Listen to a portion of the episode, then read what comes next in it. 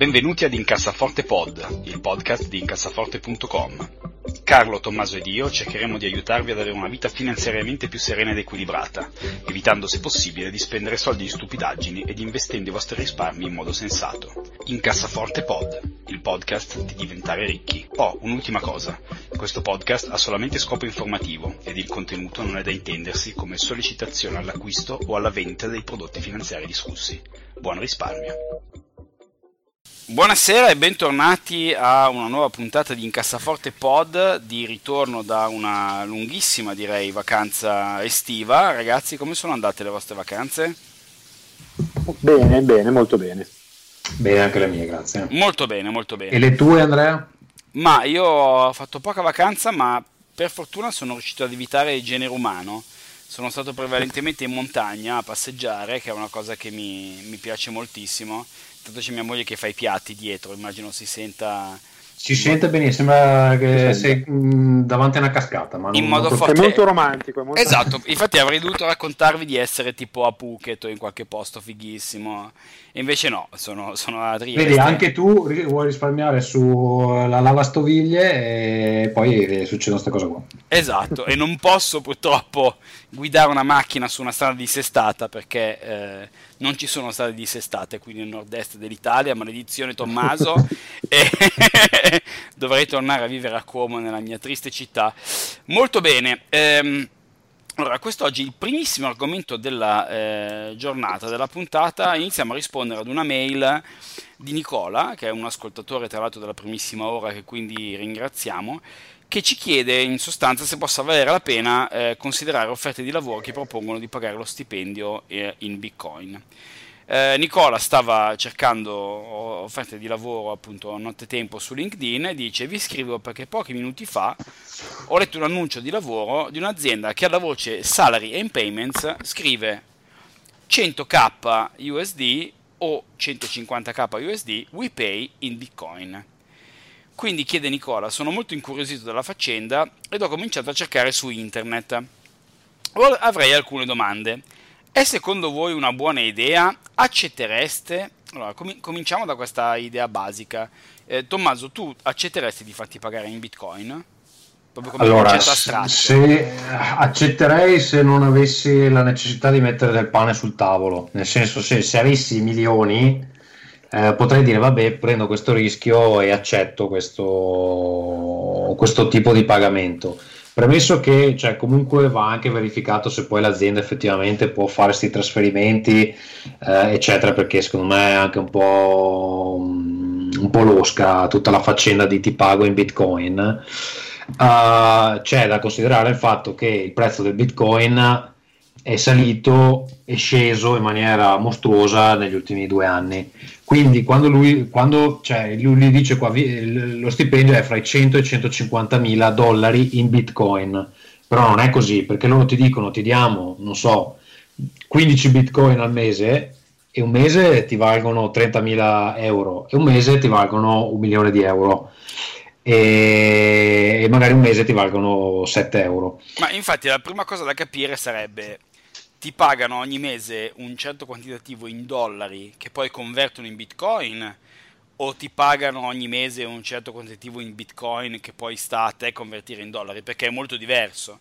Perché appunto come dici tu giustamente Tommaso questo è un punto che aveva sollevato poi eh, Carlo eh, cioè se con la, con la variabilità mostruosa che hanno in bitcoin se te lo convertono spot, quindi proprio nel giorno che ti pagano, tu avrai uno stipendio che un mese è 30 bitcoin, un mese è 5, un mese è 20, quindi teoricamente se lo converti immediatamente ti porti a casa il tuo stipendio. Un altro è se invece ti pagano un set quantitativo di bitcoin che poi tu devi convertire quindi potresti guadagnare un mese i miliardi e un mese le mille lire. Scusa se specificavo. No, no, no, è assolutamente sensata questa cosa che dici e quindi cioè, bisogna far, fare queste valutazioni, ovviamente la può fare solo uno che è molto uh, favorevole a prendere dei grossi rischi. Bitcoin al momento non è assolutamente stabile, ogni giorno cambia di valore, è come se ti pagassero in, non so, datemi un, un equivalente, non so neanche se c'è un equivalente. Sì di una roba che cambia prezzo così, così spesso. Uh, boh, neanche se ti, eh. Boh, non lo so, le, le, le, scarpe di Kanye West, come si chiamano? le, le, le Yeezys, Yeezys. Sai quelle scarpe? No, è come se ti parlassero tipo in carte di Magic, cioè magari... è bellissima come cosa. Eh, eh, eh, con, con, la differenza che le carte di Magic comunque il loro valore lo tengono per un periodo più lungo del Bitcoin. Io quindi puoi avere puoi, fumetti puoi, rari, se Puoi avere, in fumetti rari, esatto. Puoi avere delle annate dove comunque ci fai dei bei soldi e delle annate dove non li vuole nessuno, perché poi li devi convertire, cioè col Bitcoin non ci vai a fare la spesa alla Conad per intenderci, puoi comprarti la droga su, uh, non so se esiste ancora Silver, come si chiamava? Silco, eh, sì.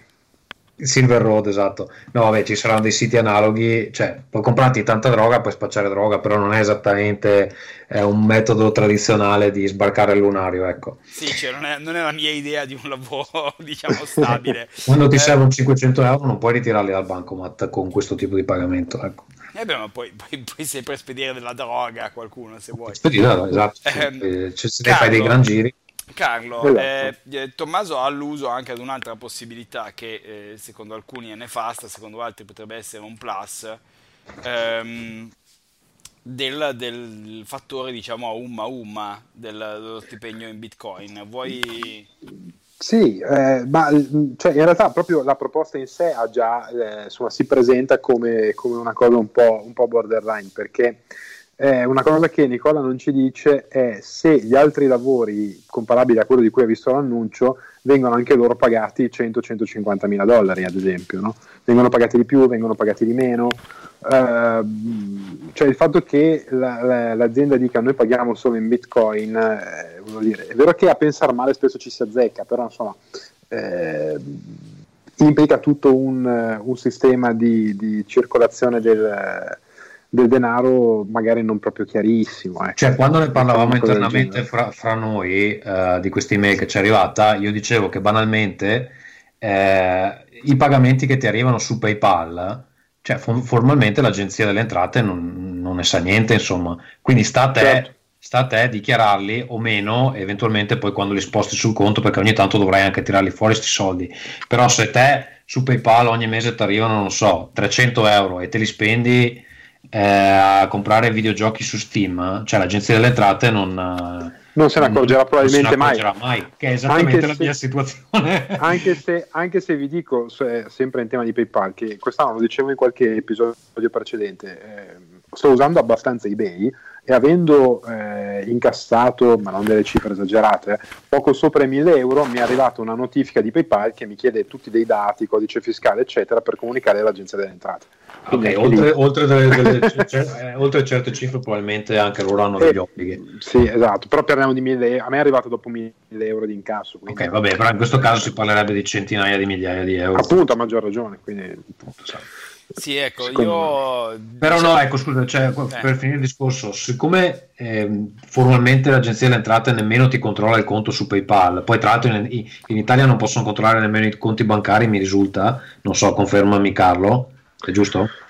Uh, Perché dove abito, io, dove abito, io, hanno l'accesso, cioè se no. vogliono vedere quanti soldi hai lo vedono, basta. Che, che, credo che si possa fare anche qui. Tra l'altro si può andare, si può andare anche a vedere quanti soldi ha il tuo vicino di casa, che sta cosa è uno scandalo in Italia, ma qui comunque è comune, cioè non lo fa nessuno, perché devi andare proprio all'agenzia delle entrate, devi conoscere dei dati della persona che vuoi controllare, però hanno i terminali se vuoi vederlo. No, no, no, anche in Italia si può fare una cosa del genere. Qualche anno fa era stata resa proprio pubblica, si poteva andare sul sito dell'agenzia delle entrate, che ovviamente è collassato dopo due minuti, e, poi questa possibilità è stata tolta, ma è rimasta andando fisicamente all'agenzia delle entrate. Ecco, una mia amica dei redditi di tutti i contribuenti. Molto ah, sì, la, la, delazione, c'era anche la possibilità di delazione. Sì.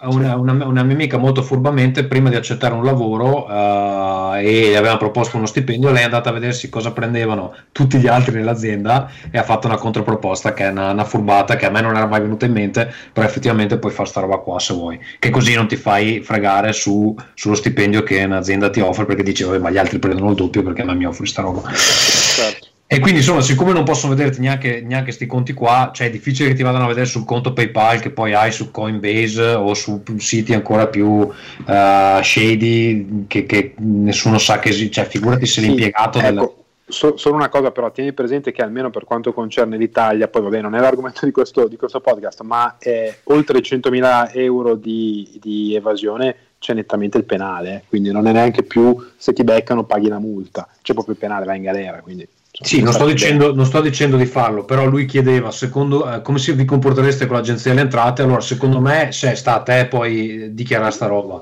Ma esatto, e, ma eh, è una decisione poi da prendere, però anche con il rischio Solo che, che poi c'è i bitcoin come li dichiari? Perché secondo me non puoi neanche dichiararli. No, io come... farei un passo indietro. E, ma che azienda è poi? Ecco. Partire esatto. Cioè, per, per, la questione cioè. è: cioè, non è che domani, capito, la, so, la Fiat dice. Eh, Tommaso, ti, quasi quasi ti, fa, ti pago lo stipendio in bitcoin, così magari evado le tasse. Perché poi eh, chi paga lo stipendio in bitcoin probabilmente l'interesse principale non è tanto farti evadere le tasse ma quanto evaderle lui stesso evadere lui quindi stesso. io onestamente cioè a meno che, che poi cioè, scusa tra l'altro non riesco neanche a capire perché avendo un valore così volatile cioè che tasse paghi su che valore paghi le ma tasse appunto, su... probabilmente appunto ti fa pensare molto male perché se tu sei un'azienda che compra e vende in euro, in dollari, una qualsiasi valuta normale, non ha interesse a pagare la gente in bitcoin dove appunto eh, un giorno va su, un giorno va giù. Eh, può interessarti solo se hai dei secondi fini brutti. Io onestamente, eh, insomma, un'azienda che mi dice quasi quasi ti pago in bitcoin, direi quasi quasi anche no, insomma, ecco, detto proprio...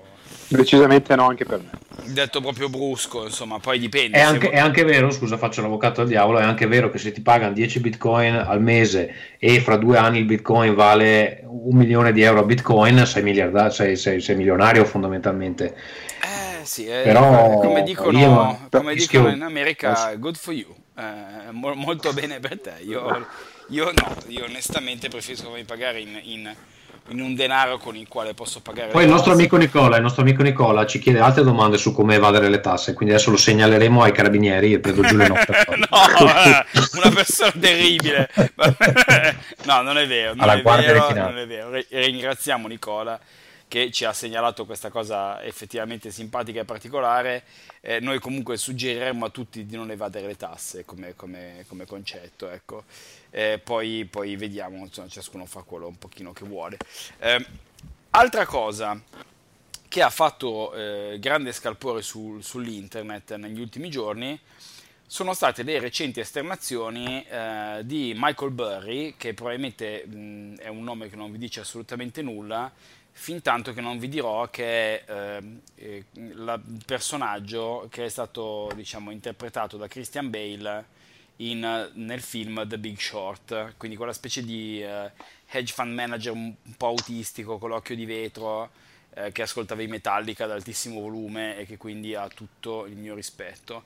Um, Insomma, il signor Michael Burry, che ha avuto una grandissima capacità predittiva eh, nel 2008 perché ha capito almeno un anno prima che sarebbe crollato un po' tutto il sistema dei, dei famosi CDO, eh, Collateralized Debt Obligations, quindi sostanzialmente i credit default swaps tutta la merda che ha portato al casino della, della crisi del 2008, sostiene sostiene Carlo, cosa sostiene Michael Burry quest'oggi? Sostiene che eh, siamo vicini a potenzialmente a un'altra crisi della stessa magnitudo o anche maggiore che eh, secondo lui, e un po' secondo lui, un po' secondo il, l'editorialista, il titolista dell'articolo di Bloomberg che linkiamo, che come dicevamo prima è stato molto, molto bravo nello, nello scrivere il titolo, eh, dice che sostanzialmente mass- le masse enormi di denaro che vengono gestite dai computer di fatto attraverso gli ETF in qualche modo stanno falsando i prezzi delle azioni sul mercato. Di conseguenza i prezzi non eh, rifletterebbero quelli che sono i valori corretti eh, delle azioni, quindi c'è il rischio che lui dice prima o poi il mercato se ne accorga e se ne accorgerà sicuramente, quando se ne accorgerà arriverà una correzione secondo lui eh, potentissima e che porterà appunto a, a un'altra crisi come quella del 2008. Sì, ringraziamo intanto Giorgio da Mosca che ci ha segnalato i due articoli, anche se eh, hanno avuto veramente una visibilità estrema, devo dire, perché è molto clickbait come cosa, perché poi in realtà se voi andate a leggervi eh, l'intervista effettivamente di Michael Burry, adesso, il titolone è Michael Burry compares index funds to subprime CDOs, quindi proprio cioè, compara gli index funds alla merda eh, venduta nel 2008. In realtà poi andando a leggere non è proprio così, eh, quindi per, però diciamo che il, il titolo funziona. Eh, ad oggi ad oggi io direi che c'è sicuramente eh, una, una, fiducia eccessiva, quantomeno eh, negli Stati Uniti, non credo tanto in Europa e nel resto del mondo, ma negli Stati Uniti l'indexing, quindi il famoso comprare buy and hold eh, index funds, è diventato un po' un, una religione. Eh, questo può avere eh, una particolare, diciamo, può, può avere delle, delle, ripercussioni negative. Però eh, un conto, secondo me, sono i famosi CDOs, che erano cose che eh, hanno la tendenza, come molti derivati, ad andare a zero. Cioè, quando c'è un evento distruttivo, una cosa che vale 100 improvvisamente vale 0 Domani eh, sicuramente la borsa americana è molto alta, io sono convinto che nei prossimi dieci anni, eh, mi sbaglio da almeno quattro anni a questa parte, quindi potrei sbagliarmi anche per i prossimi dieci, ma eh, sono, sono, convinto che nei prossimi dieci anni la borsa americana avrà rendimenti inferiori alle borse europee e, e del resto del mondo, perché comunque ha delle valutazioni molto alte secondo tutta una serie di indicatori pallosi che io eh, ho tendenza a seguire ehm, però sicuramente non andrà a zero, ecco. cioè, c'è la possibilità che quello che voi oggi comprate a 10 eh, domani varrà a 7, 8, 5, 6. Eh, ma non zero, ecco, io non so Carlo, tu cosa ne pensi, però questo è un po'... No, no, no, è quello che insomma si, si, si dice da un po' da, da, parecchio tempo, il fatto che se anche arrivasse una correzione del 20 o anche del 30, del 40%, comunque sarebbe in ogni caso inferiore a quello che le borse hanno guadagnato dall'ultima crisi a oggi, dal 2008. Quindi se poi andassi, andassimo a mediare tutto quello che è stato questo decennio, probabilmente atterreremo poco sorprendentemente intorno al solito 5-6% che dà l'SP500 da 150 anni a questa parte reinvestendo i dividendi quindi mm, ripeto nella logica del buy and hold eh, probabilmente cambia poco sì, inf- infatti eh, no, io non vedo questo parallelo sinceramente, cioè lo vedo nel senso che sicuramente la cosa più preoccupante eh, dal mio punto di vista è, è una questione proprio di comp- comportamentale. Eh, io sono convinto che i, i, i, più grossi, cioè gli investitori se vogliono imparare, devono imp- imparare a capire come funziona il proprio cervello, più che i mercati perché i mercati in realtà sono relativamente semplici, sono una serie di numeri eh, dove però al di là di alcuni estremi eh, conta più la psicologia che non il numero stesso. Quindi bisogna più imparare a capire come funziona il, il cervello. Eh, è sicuro che prima o poi cioè il, il, qualcosa cambierà. Oggi tutti hanno questa fiducia che compro oggi e domani salirà questo funziona fin quando poi non funziona più, come dicono negli Stati Uniti, no? It esatto. works till it doesn't. Eh, esatto. Quindi insomma c'è sicuramente un rischio che quello che acquistate oggi a 10 domani valga di meno, eh, però non penso che ci sia lo stesso, eh, lo stesso, rischio dei CDOs che proprio sono esplosi con aziende che, che falliscono farò un post scritto un po' più tecnico eh, sulle stesse cose, per cui non, in questo momento prendetevi questo per, per vero. Eh, ecco, dico, dico, solo una, un'altra sì. cosa, rischio, un altro rischio su, su, queste faccende può essere quello di cercare di, eh, di, fare timing su questa cosa, cioè io so che succederà, eh, so come funzionerà, allora aspetta che cerco di eh, appollaiarmi proprio sul, sul trespo e eh, andare tutto in liquidità prima che ci sia il crollo per poter comprare con i saldi. Eh, bisogna stare molto attenti perché lì eh, ci, ci, si rischia paradossalmente di farsi ancora più male perché a volte le, le discese non, sono, eh, non si esauriscono tutte in una volta ma vanno a gradini. Come, come si diceva, le discese ardite e le risalite. esatto, bravissimo. che era Battisti, giusto? Era Battisti, mi, mi, mi, sa di sì, era Battisti. sì, Battisti. Mogol, vogliendo. quindi Mogol. Molto bene, molto bene. Sì. Ehm, quindi insomma, eh, io direi sempre, come al solito, avanti piano. Eh, io credo che eh, non, ogni qualvolta eh, le persone pensano, iniziano a pensare, la massa inizia a pensare che sia sbagliato riflettere, ma che ci sia una strategia che uno possa non pensare e che funzionerà per sempre, è una cosa pericolosa. Quindi il famoso il concetto americano sempre di uh, asleep at the wheel, cioè do- dormire, eh, essere addormentati al volante. No? Io non amo quando le persone decidono di smettere di pensare. Ecco, questa è l'unica cosa che mi fa veramente paura del, degli index funds, che alcune persone eh, basta che voi andiate su Boggleheads, che è un forum molto molto eh, diffuso, insomma con un sacco di utenti, ma in, in generale quello che è il, il, il pensiero del, del, mondo di oggi, eh, l'idea è che non, non serve a pensare. Voi comprate, fate questo in maniera automatica, eccetera. Io onestamente ho un rigetto personale per lo spegnimento del cervello. Quindi questa è l'unica cosa che mi fa un po' paura del, della, diciamo del, del surge recente dei, dei, degli index funds. Però a parte questo non è eh, un derivato con leverage, eccetera, è una cosa molto molto molto più sicura. Eh, naturalmente fatelo sapendo che, eh, ricordatevi, past performance is no guarantee of future returns, quindi quello che ha funzionato negli ultimi dieci anni non è detto che funzionerà nei prossimi. Ehm, Carlo, anzi Tommaso, eh, in questo meraviglioso momento eh, sembra che Facebook abbia deciso di lanciare un'alternativa a Bitcoin, mi sbaglio?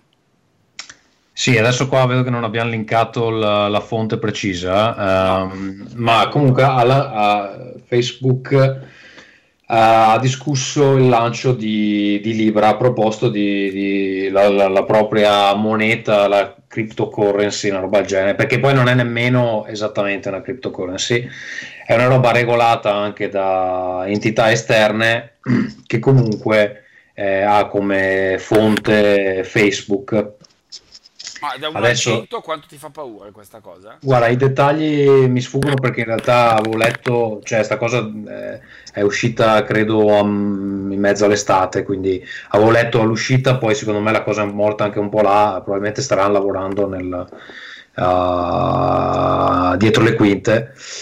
Eh, Carlo, tu ne sai, ne sai qualcosa di più? Hai letto? Perché a me uh, io ne, onestamente ne, ne, so quanto, quanto Tommaso, quindi, eh, però il concetto stesso di una moneta allora, vabbè, adesso, adesso ci hai fatto l'agguato senza la fonte, quindi è difficile risalire alle No, notizie. eh, ne abbiamo parlato purtroppo via WhatsApp, non, non ho messo la. No, no, io adesso tecnicamente credo che lo standard non, non, non sia ancora stato de- definito esattamente nel momento in cui stiamo registrando, eh, però il concetto è nettamente etico, la scelta è nettamente etica, concettuale. Personalmente, eh, c'erano anche collaborazioni, collaborazioni con banche grosse, se non sbaglio era la JP Morgan, può essere?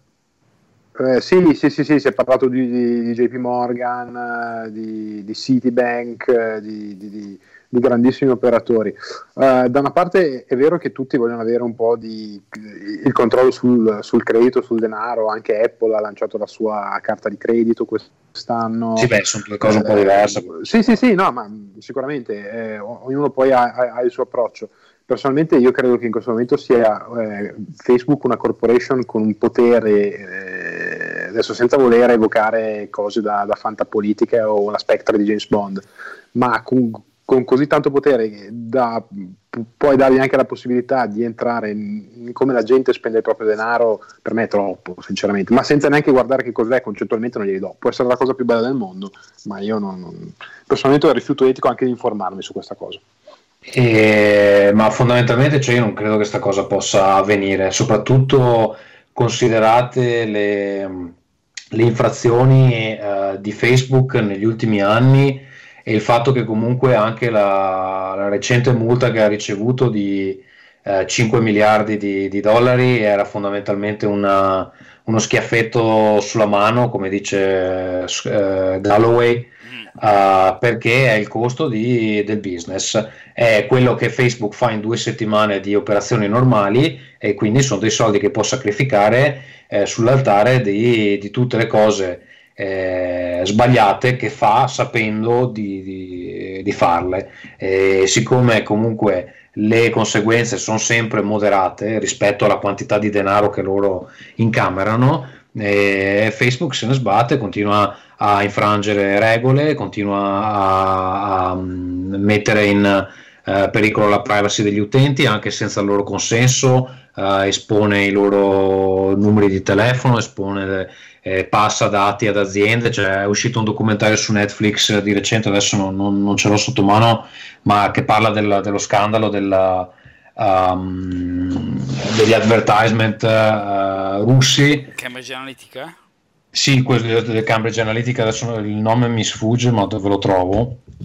E, cioè, mi pare un brutto momento per Facebook per proporsi come il proponente di, di, di una roba del genere. È chiaro che cioè, sono anche quelli che hanno la, la potenza di, di, farlo, no?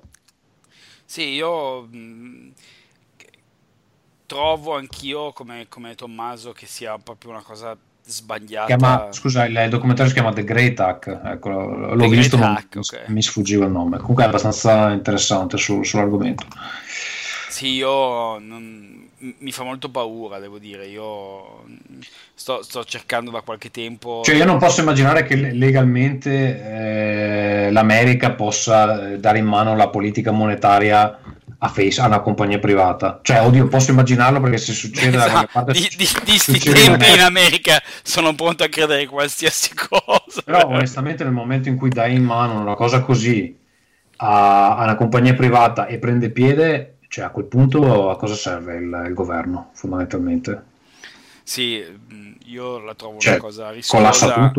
An- anche perché anche perché insomma Facebook più che altro ha già provato più di una volta di essere completamente inaffidabile, cioè dal punto di vista della protezione degli utenti, dei cittadini, eccetera, Facebook ha già dimostrato in, in varie istanze, Cambridge Analytica piuttosto che milioni di altre situazioni in cui hanno mentito alle persone dicendo eh, assolutamente noi non vendiamo i vostri dati quando poi li vendevano, assolutamente noi non faremo questo quando poi lo fanno, eccetera. Insomma, mi sembra proprio l'ultima eh, tra tutte le, le, istituzioni a cui dare in mano un potere di, di, di emettere moneta, insomma, anche perché poi... Poi sì, loro, loro avevano impostato in maniera furba, nel senso che comunque facevano vedere che erano coinvolte delle associazioni esterne, non era tutto in mano loro e quindi loro proponevano il, uh, diciamo il, il formato del, di questa cryptocurrency e poi comunque cioè, non, non veniva gestita in interezza da loro. Adesso dovrei leggere esattamente i dettagli tecnici perché no, non erano adesso così a memoria, sono anche complessi. Um, però sì, cioè, il fatto che ci siano loro dietro a me pare una brutta notizia. È chiaro che sono quelli che hanno l'infrastruttura per fare una roba del genere, però. Sì, io spero che esploda Facebook, quindi non, non sono... anche perché poi recentemente hanno fatto questa meravigliosa mossa di, di integrare Instagram e Whatsapp che tra, breve si chiameranno appunto So che tu Tommaso sei uno che segue Scott Galloway, grandissimo Scott Galloway. Eh, sì, si chiameranno WhatsApp by Facebook. WhatsApp by Facebook, proprio Instagram una, by Facebook. Sì, una, cioè, cosa, non, una cosa che, che, che, che, dal punto di vista di, di, branding è un suicidio perché la gente comunque, cioè Instagram e, e WhatsApp hanno dei brand a questo punto credo più popolari rispetto a Facebook.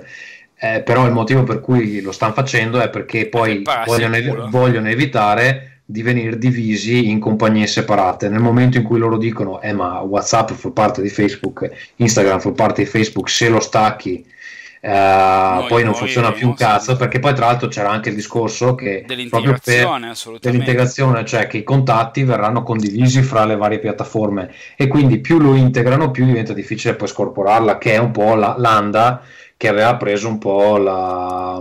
cioè qualcuno sta cercando di regolarlo Facebook in seguito alle svariate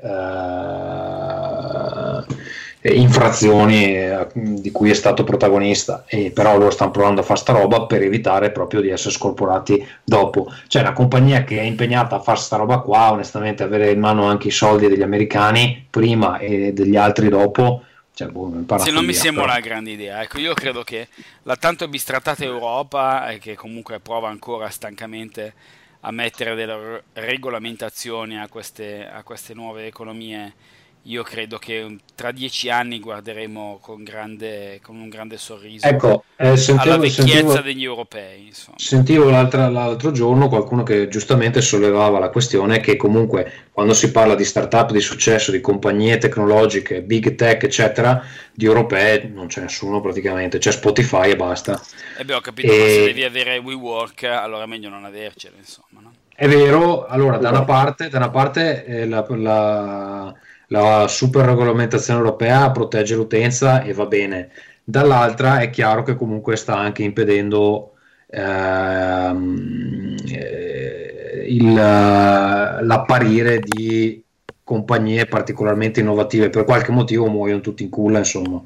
Sì, questo è vero, io credo che però nel dubbio, vista la, la, quella che secondo me, adesso parto un po' nel filosofico, ma eh, visto il potere secondo me distruttivo che hanno avuto i vari Uber, eh, Facebook, eccetera, che sono delle, delle, delle, aziende che hanno avuto un, un, un, impatto netto, cioè la grande differenza è che un tempo i, i grandi conglomerati, Ford, General Electric, eh, Siemens, avevano un impatto netto positivo sul mondo, cioè magari inquinavano, magari facevano delle cose terribili, però davano da lavorare a milioni di persone, a, a decine di migliaia di persone e globalmente, no, facendo la tara tra le cose negative e le cose positive, usciva una cosa positiva.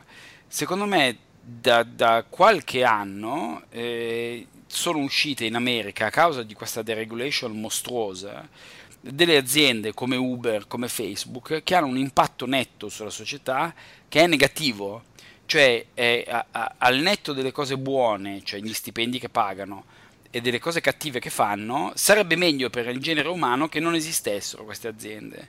Ed è, penso, la prima volta che delle grandissime aziende che dominano le market capitalization mondiali siano dei netti negativi. Questa è la mia, la mia impressione. Io penso che una cosa del genere non possa durare eh, e credo che nel dubbio eh, sia meglio piuttosto no? spostarsi più a essere un minimo più regolamentatori che non uh, libertari, perché, perché, è veramente brutto un mondo di, di, di, di, pochi, di pochi aristocratici e di tanti servi, insomma, scusate il pippone. Carlo, vuoi aggiungere qualcosa? Eh, no, sono, sono, pienamente d'accordo. Poi diciamo che il problema dell'Europa non è solo la, la regolamentazione in materia di privacy e, e di quello che si è visto negli ultimi anni, perché l'Europa è proprio un continente eh, completamente diverso rispetto agli Stati Uniti. Gli Stati Uniti sono creati a livello di regolamentazione, di mercato, di tutto quanto per fare, per creare impresa. Quindi una Silicon Valley europea non ci sarà mai, per dire. È abbastanza improbabile, sì, effettivamente. Ragazzi, consigli della settimana, dai, siamo andati lunghi e scusatemi, ma io ho jet lag, quindi sono diventato un po' pipposo. Eh, cosa consigli Tommaso? Allora, io consiglio un libro che ho appena finito che si chiama Becoming Superman: My Journey from Poverty to Hollywood di questo tizio, uh, screenwriter, che si chiama J. Michael Straczynski, uh, di cui non sapevo assolutamente nulla. Il libro me l'ha consigliato un amico, mi ha detto: Guarda, è fighissimo, leggilo. E eh, allora questo uh, Straczynski ehm, ha lavorato a serie tipo E-Man, uh, i Ghostbuster, uh, la serie a cartoni, ha fatto più di recente Babylon 5, ha fatto Sense 8, che tra l'altro è una serie che io ho disprezzato tantissimo, ha fatto il film con Clint Eastwood Changeling, eccetera.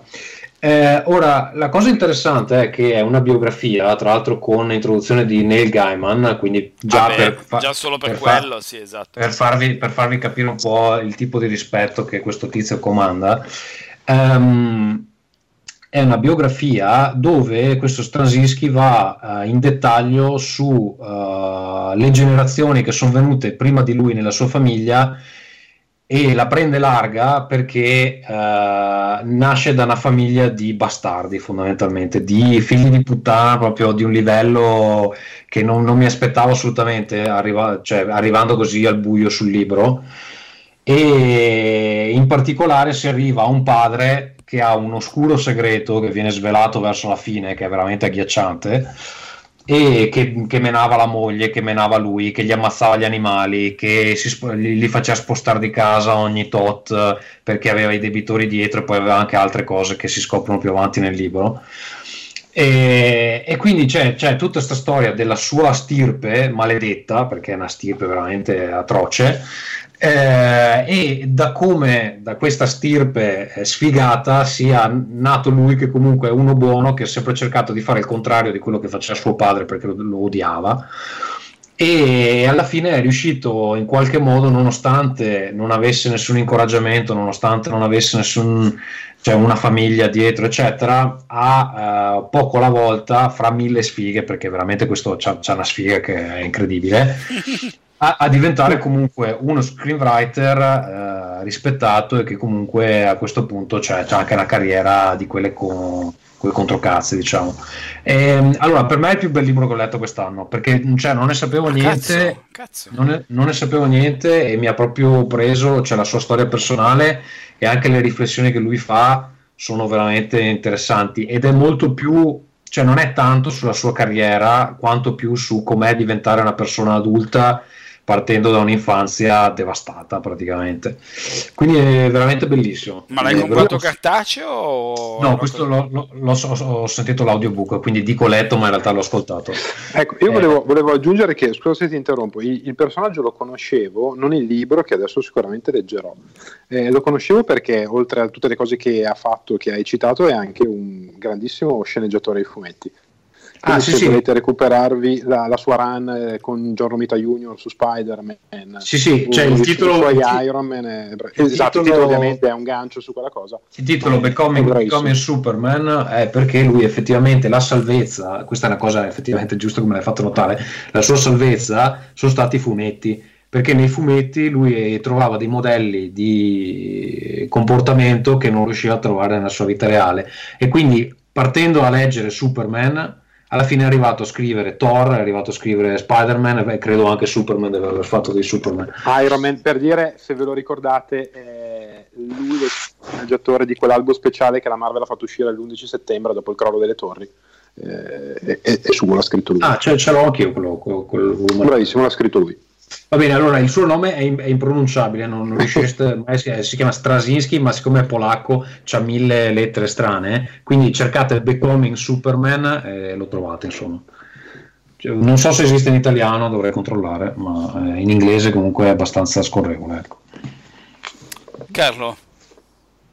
Allora, io vi consiglio invece un documentario, docufilm bellissimo, forse la cosa più bella che ho visto quest'anno, che è Free Solo, è il eh, documentario che ha vinto l'Oscar eh, l'anno scorso, nel 2017, ed è la storia di Alex Arnold, che è il free climber, o meglio, free, so, eh, free, so, free soloer, perché il free climbing è l'arrampicata con la corda senza aiutarsi con la corda, mentre il free solo è proprio di salire a mani nude, che eh, ha compiuto l'impresa di eh, scalare El Capitan, che è una parete di granito completamente verticale o quasi che si trova nel parco dello Yosemite negli Stati Uniti e che per 30-40 anni è stata per tutti gli scalatori del mondo eh, il santo graal, cioè la cosa impossibile da fare a, a, a mani nude.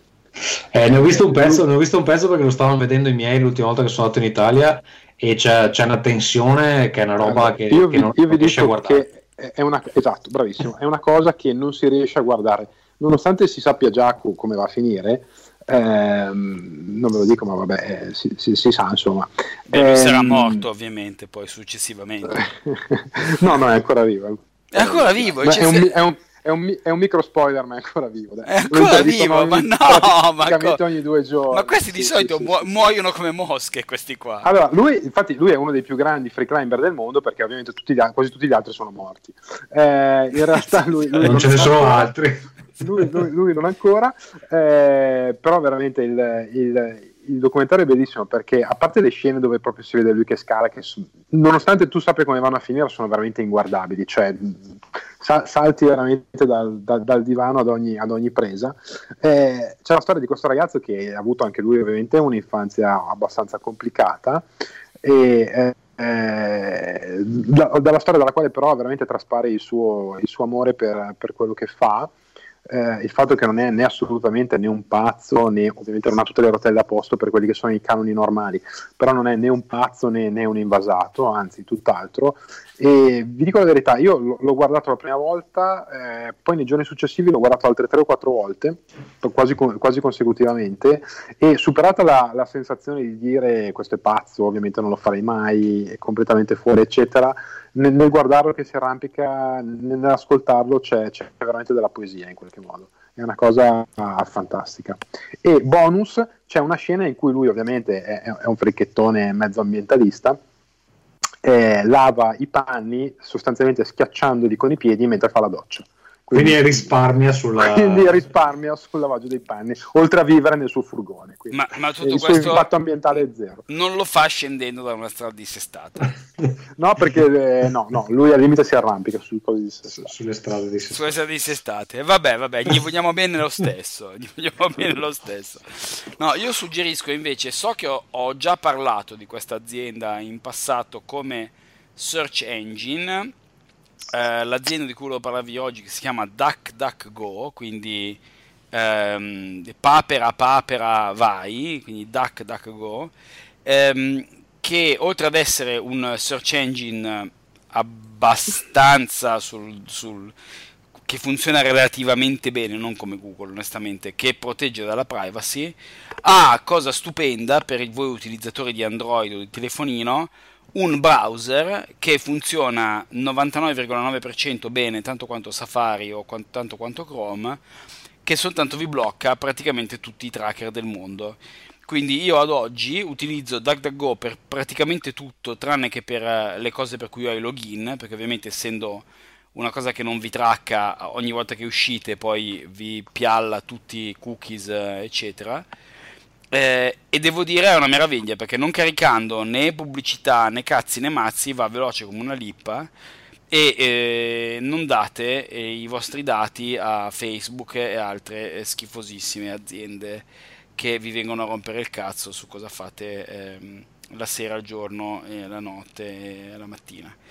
Quindi insomma, eh, scaricatelo, io vi consiglio di utilizzarlo, fun- funziona sorprendentemente bene perché io di solito ho, ho sempre, sono sempre stato molto pronto a cedere alla mia diciamo, verginità eh, su internet in cambio di una cosa che funzionasse bene. Eh, questa cosa funziona bene, quindi non, non, mi serve cedere la mia verginità. Quindi il browser di DuckDuckGo, eh, cercatelo. Però devo dire questo free solo me lo cercherò assolutamente. Cazzo, mi piace anche Bellissimo. Become, Become Superman. C'è... Mi avete dato, cioè entrambi avete detto il miglior documentario che ho visto nel, in quest'anno e Tommaso ha detto forse il miglior libro che visto quest'anno. Quindi, quindi questa volta facciamo proprio l'unplane. Quindi ragazzi, clickbait a palla, sarò sicuro di mettere link affiliati così arriveranno milioni e milioni al podcast di incassaforte.com. Io ringrazio Tommaso De Benetti per essere stato con noi stasera. Ciao a tutti, posso fare un po' di spam? Eh beh, cazzo, siamo qua per quello. Allora, allora siamo qua per quello. Allora, eh, su Twitter mi trovate a @tdebenetti volevo segnalare due cose. Uno che um, quasi, ho quasi completato il corso di crowdfunding che è ancora in early access, ma sarà completo uh, verso la fine di ottobre. Eh, lo trovate a Academy www.writingbold.com uh, ho continuato ad aggiungere materiale quindi si sta ingrossando e per il momento è ancora in vendita scontato perché appunto è in fase di early access. Quando ci sarà tutto avrà il prezzo finale. Si sta ingrossando è, è brutto l'affare si ingrossa. L'affare si ingrossa esatto. E poi volevo dire un'altra cosa e cioè che um, so che ci saranno zero giocatori que- fra i nostri ascoltatori ma ci provo. Eh, dal 17 settembre aprono i pre-order del uh, nuovo gioco che porteremo a Luca Comics and Games, un gioco di ruolo, si chiama Evolution Pulse Rinascita e se volete dare un'occhiata di cosa si tratta eh, trovate tutti i dettagli a www.theworldanvil.com dal 17 settembre. È un gioco che vi suggerisce di lavare i panni scendendo per strade dissestate, giusto Tommaso? Esatto. Esatto. Carlo, esatto. hai cose da, da suggerire anche tu? Io per questo mese no, ma mi impegnerò a cercare per, per la prossima puntata. Molto bene, io sono Andrea Alfieri, non ho assolutamente nulla da suggerire, eh, vi ringrazio e ci sentiamo a breve, ciao a tutti.